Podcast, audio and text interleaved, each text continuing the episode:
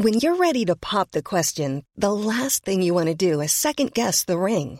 At BlueNile.com, you can design a one-of-a-kind ring with the ease and convenience of shopping online. Choose your diamond and setting. When you find the one, you'll get it delivered right to your door. Go to BlueNile.com and use promo code LISTEN to get $50 off your purchase of $500 or more. That's code LISTEN at BlueNile.com for $50 off your purchase. BlueNile.com, code LISTEN.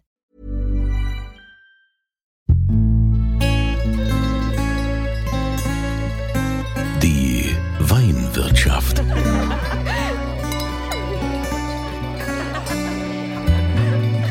Das schöne Leben mit Andreas Kunze. Herzlich willkommen in der Weinwirtschaft. Auch in Corona-Zeiten versuchen wir es natürlich möglich zu machen, dass wir euch jede Woche einen Podcast liefern. Diesmal über Datenleitung zugeschaltet Clemens Busch vom Weingut Clemens Busch in Pünderich an der Mosel. Herr Busch, Sie sind ja eine Ikone, kann man sagen, was so den biodynamischen Weinbau angeht. Sie haben ja schon Anfang der 80er Jahre angefangen, quasi kontrolliert ökologisch Weinbau zu machen. Wie kam es dazu? Ja, zuerst mal schönen guten Tag. Wie kam es dazu? Also ich habe schon Mitte der 70er Jahre angefangen zu hinterfragen, ob die damaligen Vorauflaufmittel, praktisch Bekämpfungsmittel gegen Unkraut, ob das sein muss. Warum nicht die Natürlichkeit im Weinberg zu belassen, Kräuter zu belassen? Ich habe halt beobachtet, dass Würmer abgestorben sind und an der Erdoberfläche verendet sind. Und das war für mich eben kein natürlicher Ablauf. Ich kann das auch nicht bekämpfen, um eben anderes abzutöten. Das habe ich dann 76, 77 sein gelassen. War natürlich mit mehr Arbeitsaufwand verbunden. Begrünung ist gewachsen, Kräuter sind gewachsen. Da hat sich eine schöne Flora gebildet. Und das hatte dann im Grunde zur Folge, dass ich doch einen sehr hohen Humusanteil in meinen Weinbergen hatten. Das war dann der nächste Schritt. Dann habe ich Mineraldünger eingespart, also den damaligen Kunstdünger, nicht mehr verwendet. Und in der Zeit habe ich dann auch junge Kollegen kennengelernt, die das erste Mal das Wort Bio in den Mund genommen hat. Ich meine, damals gab es noch kein Internet, gab noch kein iPhone. Man wusste nicht, gibt es schon irgendwo praktizierende Bio-Winzer? Die Weinwelt war ja eigentlich noch größer wie heute. Heute haben wir, ich weiß nicht wie viele Winzer in Deutschland, damals war es mindestens das Doppelte oder Dreifache an der Anzahl. Da hat man noch nicht so den Überblick gehabt. Aber da gab es Leute, die haben das erstmal das Wort Bio in den Mund genommen. Ich habe das hinterfragt und bin dann dazugestoßen zu dieser Gruppierung.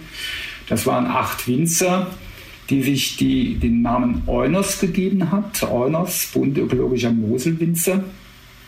Und wir haben dann diesen Zusammenschluss 1984 gegründet, haben die ersten Regeln für ökologischen Anbau erstellt.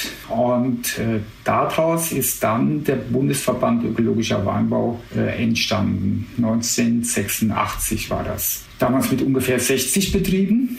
Und von der Zeit ging es eigentlich stetig bergauf mit dem Ökoanbau in Deutschland. Ich glaube, 5 Jahre später waren wir ca. 250 Betriebe. Die heutige Zahl weiß ich gar nicht genau. Aber wir haben von Anfang an immer auch biodynamische Aspekte genutzt. Das heißt, unsere eigenen Tees gemacht, nach bestimmten Mondphasen gearbeitet, aber halt noch nicht in letzter Konsequenz. Sie pflanzen auch Tees mitten in die Weinberge? Nee. Aber wir haben Kräuter. Wir haben Kräuter im Moselvorgelände, beispielsweise Schachtelhalm. Hat einen sehr guten Nebeneffekt gegen Botrytis beispielsweise, aber auch speziell gegen Peronospora, gegen den falschen Mehltau. Und der steht halt in sumpfigem Gelände, in Waldnähe oft oder im Moselvorgelände. Dann haben wir natürlich Brennnessel gesammelt, mit der Sense abgemäht und im Grunde verjaucht. Das musste dann vergären, das hat bestialisch gestunken. Das hat dann natürlich auch die Familie und die Verwandtschaft immer wahrgenommen, gerade wenn da so eine Tonne stand mit gärendem Brennnessel, Jauche. Und das haben wir nachher auch der Spitzbrühe zugegeben. Brennnessel kann man auch vertehen. Das heißt, dann wird eben, werden die Blätter gekocht, wird Tee draus gemacht und das wird der normalen Spitzbrühe zugegeben. Und die Spitzbrühe damals waren oft einfache Algenauszüge, es waren Tonminerale, das waren Propolis zum Teil, haben wir noch etliche Jahre gespritzt. Und in der Regel ein bisschen Netzschwefel. Kupfer kannten wir in den Anfangsjahren gar nicht. Das war gar nicht erforderlich. Das klingt ja alles schon sehr, sehr aufwendig, was Sie da machen. Also Sie haben ja ca. 17 Hektar. Korrigieren Sie mich, wenn es mehr ist. Heute. Damals waren es 3 Hektar. Ja, wenn man aber so viel Weinberg hat. Ich meine, gerade hier Pünderich ist ja eine super schöne Gegend da an der Mosel. Und es ist ja auch sehr steil da oben. Was gibt's da? Marienburg, Rotenfahrt, Fahrlay, Falkenlay zum Beispiel. Ja, wie aufwendig ist das denn, was Sie da machen? Ja, Sie müssen davon ausgehen. Als ich umgestellt habe zum ökologischen Anbau, hatte ich 60 kleine Parzellen in der Lage Marienburg, in diesen Steillagen. Die größte Parzelle waren 725 Quadratmeter. Und die kleinste 123 Quadratmeter. Und wir sind ja höchstwahrscheinlich von der Kleinparzellierung an der Mosel. Das war gang und gäbe an der Mosel. Heute gibt es immer noch Gemeinden mit solchen kleinen Flächen. Dort war natürlich ökologischer Weinbau gar nicht möglich. Da war der Einfluss von den Nachbarweinbergen, von konventionellen Mitteln einfach zu groß. Das wurde auch klar in den Richtlinien festgelegt. Also es mussten größer zusammenhängende Flächen sein. Und ich hatte das Glück, dass in dieser Zeit eine Flurbereinigungsmaßnahme in der Lage Marienburg stattgefunden hat. Das sieht man nicht unbedingt immer gerne, aber in dem Moment habe ich aus diesen 60 kleinen Parzellen 7 große Flächen bekommen. Und diese Maßnahme hat dazu geführt, dass viele auslaufende Betriebe ihre Flächen nicht mehr weiter bewirtschaften wollten. Und ich für viele der erste Ansprechpartner war. Das ist ein bisschen kurios, weil man doch in der ersten Zeit zuerst mal Ökobetriebe ein bisschen abgelehnt hat. Aber man hat, denke ich, beobachtet, dass unsere Arbeit sehr gut war. Und so wurden uns oft immer Flächen angetragen. Und unter dem Aspekt, möglichst groß zusammenhängende Flächen zu haben, um optimal ökologisch und später biodynamisch wirtschaften zu können, war das natürlich eine tolle Entwicklung. Und so kommt es, dass wir heute Flächen haben wie im Rotenfahrt mit 1,8 Hektar am Stück oder 1,5 Hektar am Stück im Fahrlay.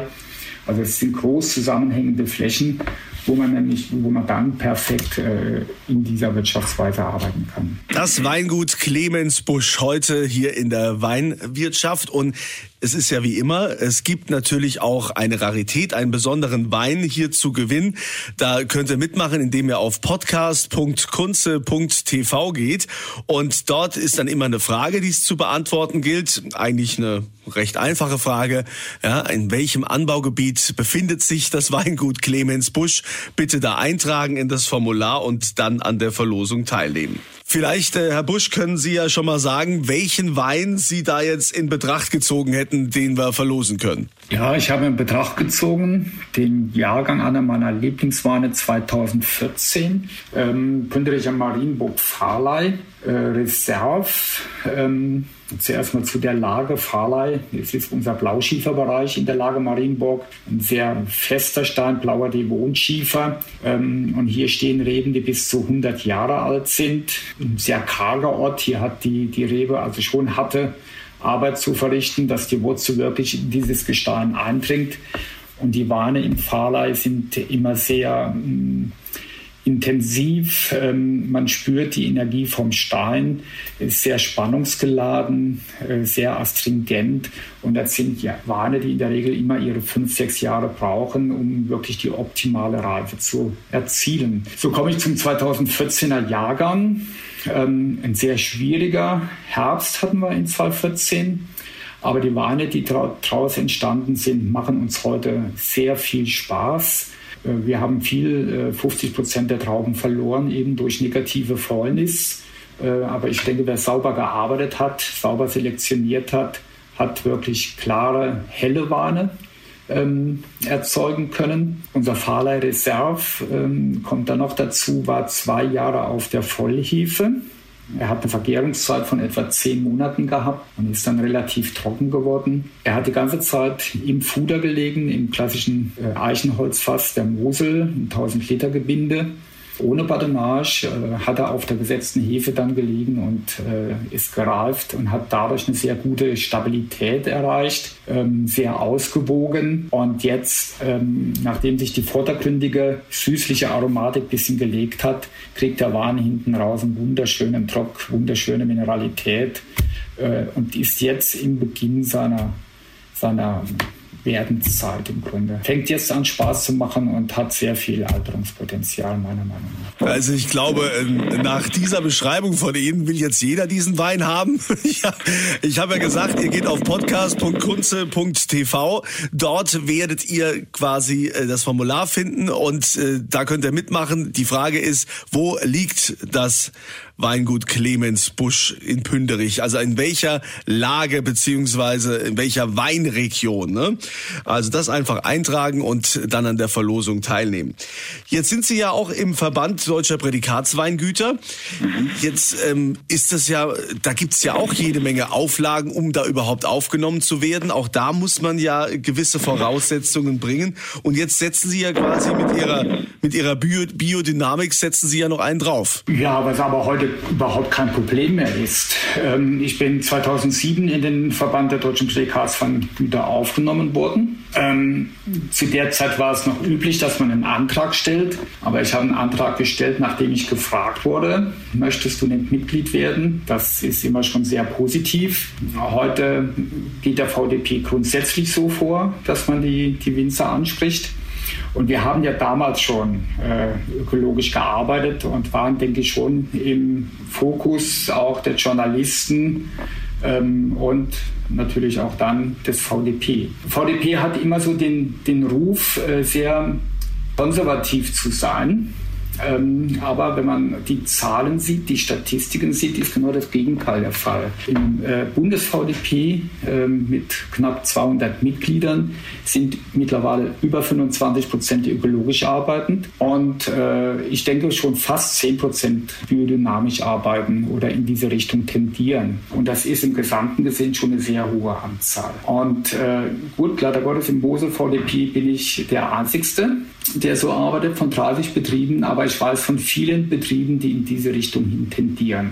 Umweltschonender Anbau, nachhaltiger Weinbau kommt immer mehr in den Fokus. Und gerade wenn man Top-Qualitäten erzeugen möchte, denke ich, geht daran an dieser Wirtschaftsweise gar kein Weg mehr vorbei. Vielfalt, Kräutervielfalt im Weinberg ist extrem wichtig, um halt eben die Spontanvergärung zu erzielen, um eine gesunde Spontanvergärung zu erreichen. Dann natürlich auch bienenverträgliche Fungizide sind sehr wichtig. Auch da denkt die Industrie doch schon mit. Und auch der Gesetzgeber verbietet die ganz strengen Mittel. Und ich denke, an der Kellerwirtschaft geht über schonende Weinbehandlung sowieso an schonender Weinbehandlung kein Weg dran vorbei. Aber was sagen Sie denn jetzt den Winzern oder den Kollegen, die jetzt sagen, ja, also ich meine, wie soll ich denn das machen? Also Glyphosat-Verbot, also ohne das Glyphosat komme ich ja gar nicht klar. Ja, ich meine, extrem schwierig ist es in den Terrassenlagen natürlich, weil da fast 100% Handarbeit ist. Und gerade da ist natürlich Herbizid für viele Kollegen echt wichtig. Aber da kann ich nur jedem empfehlen, es einfach mal auszuprobieren. Und im Laufe der Jahre regelt sich auch gerade da die Pflanzenvielfalt ein bisschen von selber. Man muss immer wieder natürlich mal mit der Hacke nacharbeiten, wenn Vergrasung auftritt. Aber wenn man eine schöne Kräutervielfalt hat, das unterdrückt vielfach diese Problemunkräuter, die aufkommen können. Also wir haben keine Probleme mehr mit Brennnesseln im Weinberg oder mit Distel. Nur nach so trockenen Jahren, wie wir sie die letzten Jahre hatten, 17, 18, 19 waren extrem trocken, dann hat sich wieder ein bisschen mehr Gras durchgesetzt. Und da muss man dann hacken. Und wo man jetzt allerdings Maschinen einsetzen kann, da gibt es ja schon eine gute Technik, auch für den extremen Steilhang mit den sogenannten Geierraupen, die bis zu 80% Steigung schaffen, können gut Bodenarbeit machen, die können mulchen und die können uns schon viel Arbeitserleichterung verschaffen. Also wenn wir jetzt vom Weinberg weggehen in Ihren Keller, dort sind Sie ja auch dafür bekannt, dass Ihre Weine recht lange auf der Hefe liegen und Sie auch dem Wein sehr, sehr viel Zeit lassen. Gut, das ist natürlich Betriebsphilosophie. Das hat sich von selber entwickelt. Erstens dadurch, dass eben die Weine sehr lange vergoren haben. Und dazu kommt natürlich auch zuerst mal der Keller. Das ist kein alter Keller. Hier hat mein Vater Anfang der 70er Jahre seinen Traum von einem Keller verwirklicht. Er hat einen Bruchstein-Gewölbekeller noch gebaut, damals ungewöhnlich. Und der halt nur für Fässer ausgelegt ist, für das Moselfuder.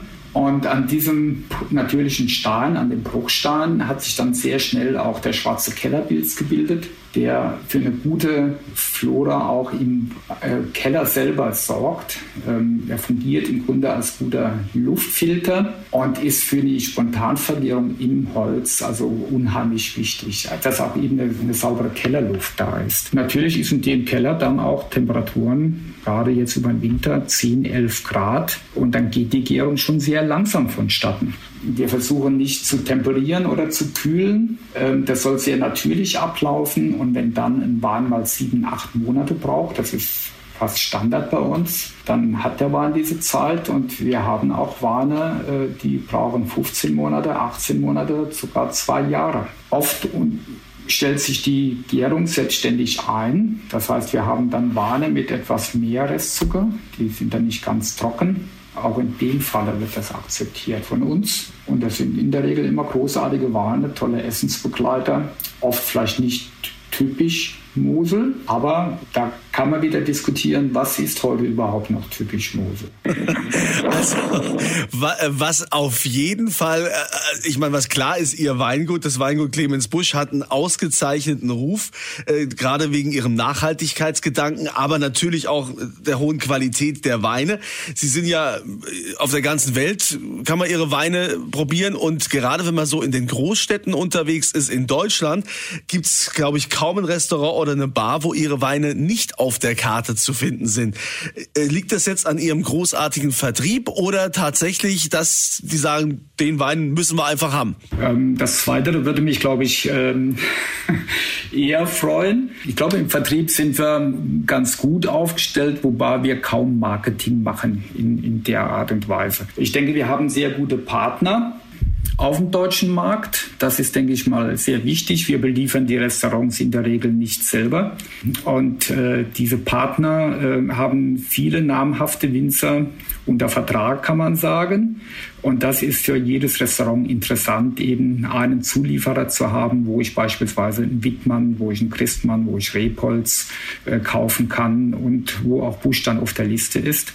Ich denke, das beste Verkaufsargument ist im Grunde, wenn man kontinuierlich gute Qualität liefert, auch wenn die Leute die Personen kennen, die hinter dem Produkt stehen, hinter dem Wein selber stehen. Aber dann kommt natürlich auch nochmal hinzu eben der Aspekt, dass wir ökologisch beziehungsweise biodynamisch arbeiten. Und da waren Sie ja letztendlich einer der Pioniere hier in Deutschland. Herr Busch, ich wünsche Ihnen weiterhin viel Erfolg bei dem, was Sie tun. Machen Sie es weiter. Die nächste Generation steht ja auch schon in den Startlöchern. Richtig, ja. Und wir sind gespannt, was wir noch von Ihrem Weingut hören werden. Ja, ich auch.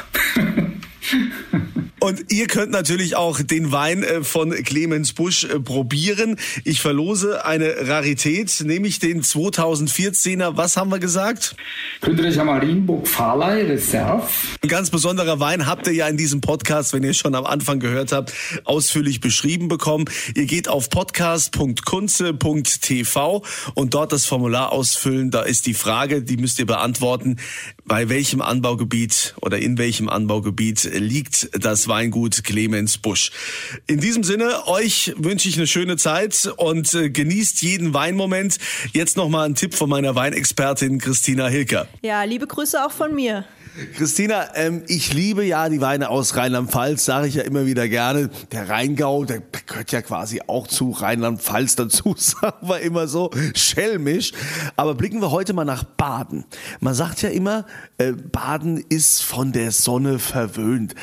Was bedeutet das? Ja, Baden ist das südlichste Weinanbaugebiet in Deutschland und hat natürlich dadurch sehr viel Sonnenstunden. Ja, ist deutlich wärmer als alle anderen Weinanbauregionen in Deutschland. Und deswegen kam dieser Claim zustande, Baden von der Sonne verwöhnt. Und was meinst du denn jetzt oder was wäre dein Tipp? Was muss ich aus dem sonnenverwöhnten Baden auf jeden Fall mal probieren? Ja, für was steht Baden? Oder wenn ich jetzt im Supermarkt unterwegs bin und sehe irgendwo, ja, da ist Baden, zu welcher Flasche greife ich da? Ja, Baden ist eindeutig Burgunderland, also Weißburgunder, Grauburgunder, Spätburgunder oder auch den Chardonnay kann man dazu zählen. Das ist so die Stärke von Baden. Es gibt aber auch ganz tolle Rebsorten, die man auch sonst in Deutschland nicht antrifft, wie zum Beispiel den Gutedel im Markgräflerland. Und so ein bisschen Riesling gibt's auch, aber Riesling ist nicht unbedingt der Schwerpunkt von Baden. Okay, das musst du uns jetzt noch erklären. Ich meine, wir wissen, dass wir jetzt hier Spätburgunder oder Weißburgunder, Grauburgunder, Burgundersorten zugreifen oder zulegen sollten, wenn wir Baden sehen. Aber was hast du gerade gesagt? Was für ein Ding? Der Gutedel. Der Gutedel. Was ist denn Gutedel? Ja, Gutedel ist eine eigenständige Rebsorte, wächst vor allem im Markgräflerland in Baden, nennt man auch Chasselas, das ist der französische Begriff. Und da gibt es einige eben im Markgräflerland und ich finde, Gutedel ist eine ganz spannende Rebsorte. Sie ist sehr neutral, also an sich, sie ist nicht sehr aromatisch, sie ist sehr filigran, aber sie transportiert wunderbar das Terroir, also den Boden, auf dem sie gewachsen ist. Und da gibt es ganz, ganz viele tolle Varianten und es ist ein Wein, der jetzt gerade, wenn die Spargelzeit wieder anbricht, ist es der perfekte Essensbegleiter. Danke nochmal, dass ihr mit dabei wart. Wir hören uns hoffentlich das nächste Mal wieder hier in der Weinwirtschaft. Die Weinwirtschaft.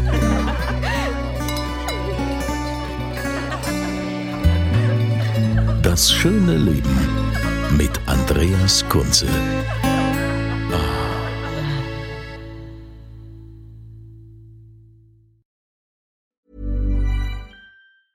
A lot can happen in 3 years, like a chatbot may be your new best friend. But what won't change? Needing health insurance. UnitedHealthcare Tri-Term Medical Plans, underwritten by Golden Rule Insurance Company, offer flexible, budget-friendly coverage that lasts nearly 3 years in some states. Learn more at uh1.com.